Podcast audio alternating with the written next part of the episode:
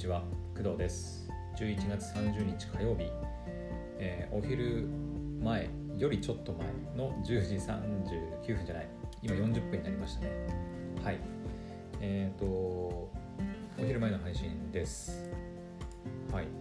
で、えーこのお昼前の配信ではまあそんなに長くならないと思います、うん、2つちょっとお話しさせてください、えまず1つは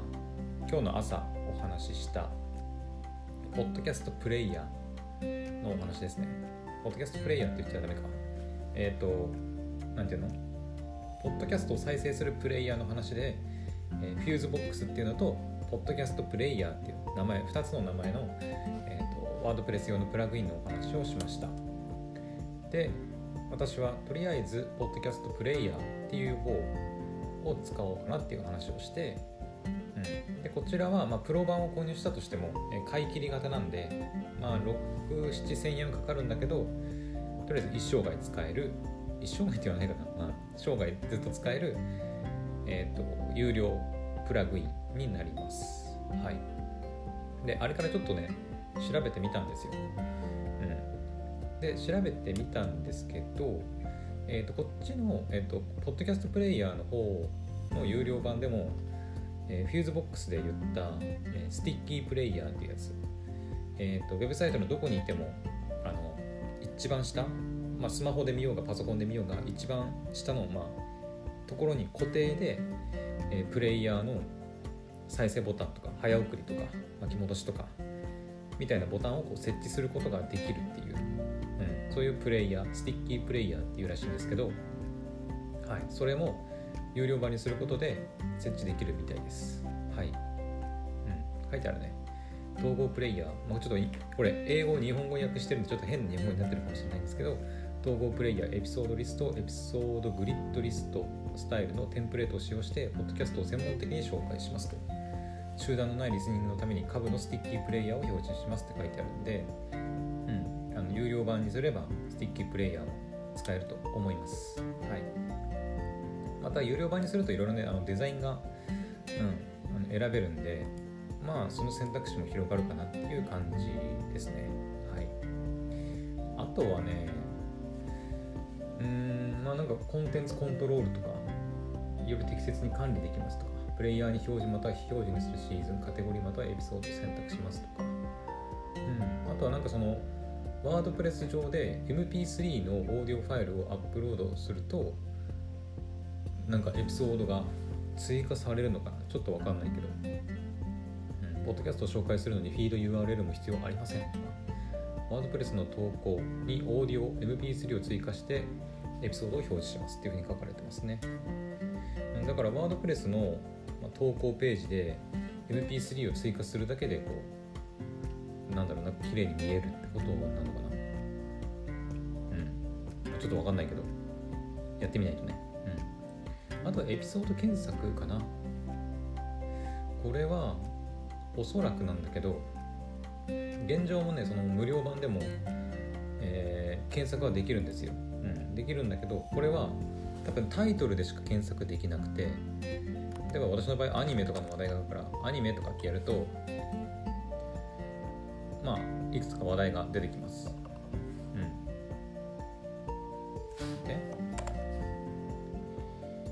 で、えー、っとね、アニメとかってやるでしょ？うん。鬼滅の刃とか、ワールピングドラムとか、えーパリピ孔明とかね、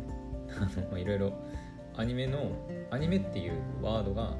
タイトルに入ってるものだけがこう出てくるんですけど、おそらくこのエピソード検索っていうのは、うんと、エピソードの説明欄に入ってるワードとワードも検索できるってことだと思います。ポッドキャストのエピソードコンテンツ内の詳細検索とかって書いてあるんで、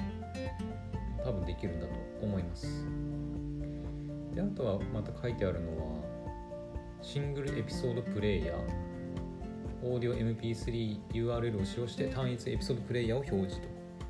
エピソードフィルターを使用して単一のエピソードを表示みたいな感じでいろいろ書いてあるんで、まあ、できることがまあ単純に増えるってことですね。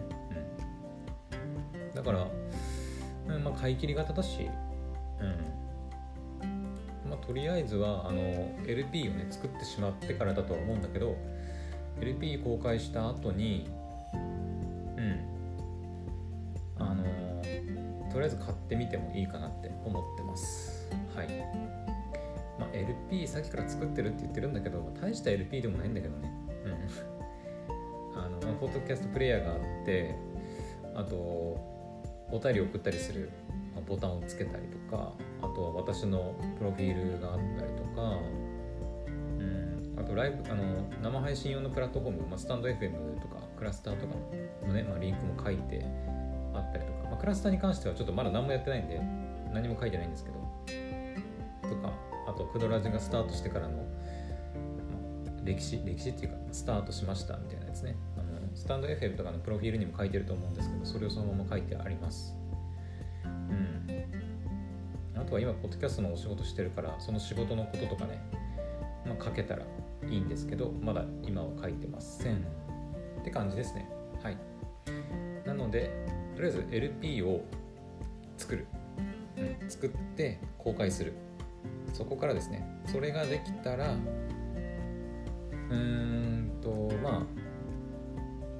あなんていうの LP があることであのこれまでの文字起こしコンテンツにアクセスしづらくなると思うんでその辺もちょっと考えなきゃいけないね。はい。うんグローバルメニューにデータの購入があるんだけどそれを変えようかなってちょっと思ってます。はい。うん。データ買う人いないよね。いないからそこをこう前のねこれまで通りのやつに移しちゃってうん。って感じかな。であとはまあ有料版帰ってなんかこう新しくしていけたらいいなって思ってます。はい。うん。そんな感じかなとりあえず、うん、あんまり長くなってもあれなんではい。とりあえずポッドキャストプレイヤーに関しては、はい、追加でお話ししたいことは以上になります。はい。でもう一つ、えー、お話ですね。でまたちょっとこれはアニメの話になります。えっと昨日かな？昨日のそうだね。昨日アニメの「鬼滅の刃」の遊郭編が12月5日に放送開始されるよっていう話をしました。でその中で現在入っている「鬼滅の刃無限列車編」のテレビアニメが今入ってるんですけどそれの第7話が、えーとまあ、今週配信されて「心を燃やせ」っていうね無限列車編の劇場版をアニメ版にアニメ版にこう再編集してまあ、新カットが増えたりした、まあ、ものになるんですけど、うん、この第7話「心を燃やせ」がテレビアニメの「無限列車編」の最終話になります、はい、でその第7話が終わると次、まあ、第8話になるのか分かんないけど、えー、遊郭編のまあ第1話になるわけですね。からあの私昨日の配信でその「心を燃やせ」の第7話を見ればそのなんか遊郭編に至るちょっとしたエピソードが追加で入ってるんじゃないかなって思って言ったんですけど今日朝起きてあの見ま見ましたその第7話ね。無限列車編の鬼滅の刃第7話心を燃やせを見てみたんですけど何もありませんでした。はい。あのまあ普通に無限列車編がいい感じに終わるっていう話でしたね。エンディングリサさんの「ホムラ」が流れてあの煉獄さんのなんかなんか弔い弔い？違うな。なんか煉獄さんが死んででまあその煉獄さんの子供の頃のあの描写とかがあってで最後煉獄さんのあの刀のあの折れたやつね、うん、が出てきて終了というふうに感じになってました。なのでこの「心も寄せ」見てもあの遊郭編へのあのなんか追加シーンとかは全然なかったです。はい。なので別にその遊郭編に至るシーンがないんで別に見るなとは言わない。見なくてもいいとは言わないんですけどむしろ見てよかったです。私今日見たんですけど、うん、ずっとねまあ劇場版で見てたから別にいいかなと思ってたんですけどやっぱりねこのほんと最後のクライマックスですよね、えー、無限列車編の。煉獄さんと赤座のこう対決、うん、最後の煉獄さんのね、まあ、メッセージだったりとか心を燃やせとかね。限界を超えろとかっていうさなんか熱いメッセージがこうこの第7話最終話にねあのやっぱいろいろ入ってて、ちょっと泣きましたまた。ちょっと。うん。ななんだろうね。前その私恋愛ものでは泣けなけど泣けないけど家族愛では泣けてしまうみたいな話もしたと思うんですけどこのね煉獄さんの話も途中こうそんなに多くはないんだけど煉獄さんとえ、ー、と煉獄さんのお母さんとの話がね昔の、うん、話が出てきて「教授郎」って言ってあのなだっけなぜあなたはその才能を持って生まれたのか分かりますかみたいな感じでお母さんが問いかけて教授が子供の頃の教授煉獄さんが「あのいや分かりません」って言って、うんと、才あるもの才を持って生まれたものはあの私服を肥やすためにその力を使ってはいけないと。あの弱き者を助けるためにその力を使う使う責務があるんですよっていう話がこう出てきたりして、うん、でお母さんは結局病気なのかな？で亡くなったりにしてで本当一番最後煉獄さんが本当にあの炭治郎にね言いたいこと全部言ってで最後の最後お母さんが出てきてで私はあのうまくやれたでしょうかみたいな。全て成し遂げることができたんですかみたいな。でし、ま、できましたでしょうかみたいなことをこうお母さんに投げかけてでお母さんが「あなたはよくやりました」って言ってで煉獄さんがこう笑って死んでいくっていうねシーンがあったりするんですけど。ダメだね。もうああいうちょっと家族愛のシーンはやっぱり弱いなって感じました、うん、私が、まあ、みんなどこで泣くかはちょっと定かじゃないんですけど、うん、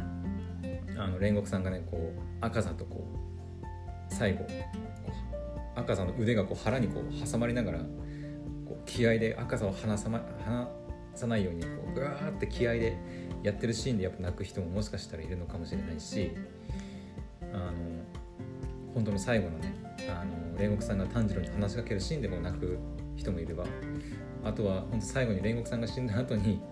炭治郎とか善逸とかねあの3人か誰だっけ名前が出てこない。名前がえー、っとあ猪之助か。そう猪之助の3人でこうボロボロ泣きながらねあの、まあ、煉獄さんの死をこうなんていうのかな悲しむシーンがあったりするんで、まあ、そこで泣く人もいると思うんですけど。はい私は、うん、やっぱりちょっとあのお母さんのシーンがやっぱ出てくるとああと思っちゃってはい、ちょっとまあ号泣ってわけじゃないですけど、はい、ちょっとうるっとして泣いてしまいました。はいなのであの来週からね「あの鬼滅の刃」の遊郭編が始まるのでそれに向けてあの第7話「心を燃やせ」だけでも見といた方がまあいいんじゃないかなって思います、うん。まあ、追加シーンとかはないけどなんだろうテンションというか「あ鬼滅の刃やっぱ面白いな遊郭編もやっぱ見ようかな」って、うん、なれると思うんで是非あの第7話「心を燃やせ」見てみてください。うん。いいよね本当になんか心を燃やせっていうね。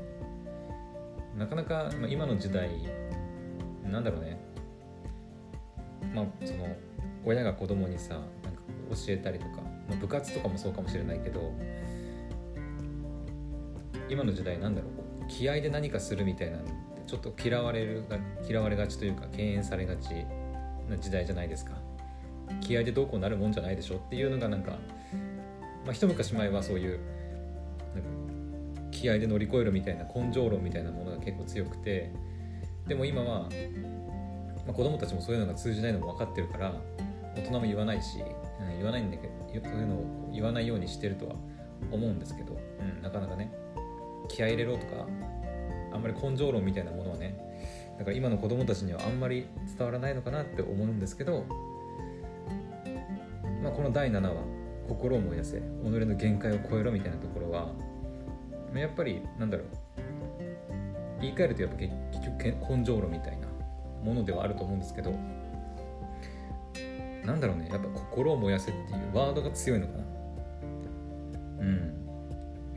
気合で何とかしろって言われるとなんかイラってくるけど心を燃やせって言われると、うん、なんか、まあ、この「鬼滅の刃」のこうシーンとか、まあ、イメージがあるからっていうのもあると思うんですけど気合い入れて気合で何とかしろよって言われるよりも心を燃やして頑張れよって言われた方がなんかしゃやってやろうっていう気持ちになれるような気がするんですけど私はね、うん、何かその現代人にはちょっと足りないね。なんか気合というかなんだろう心構えみたいなものを煉獄さんに教えてもらったような気がしています。私個人的には。はい。というわけであのまたねちょっと「鬼滅の刃も」あの語り始めると、まあ、長くなるかもしれないんでとりあえずこの辺にしときたいと思います。はい、午後はね私仕事があるので、はい、仕事、はい、心燃やして頑張りたいと思います。それではまた次の配信でお会いしましょう。バイバイ。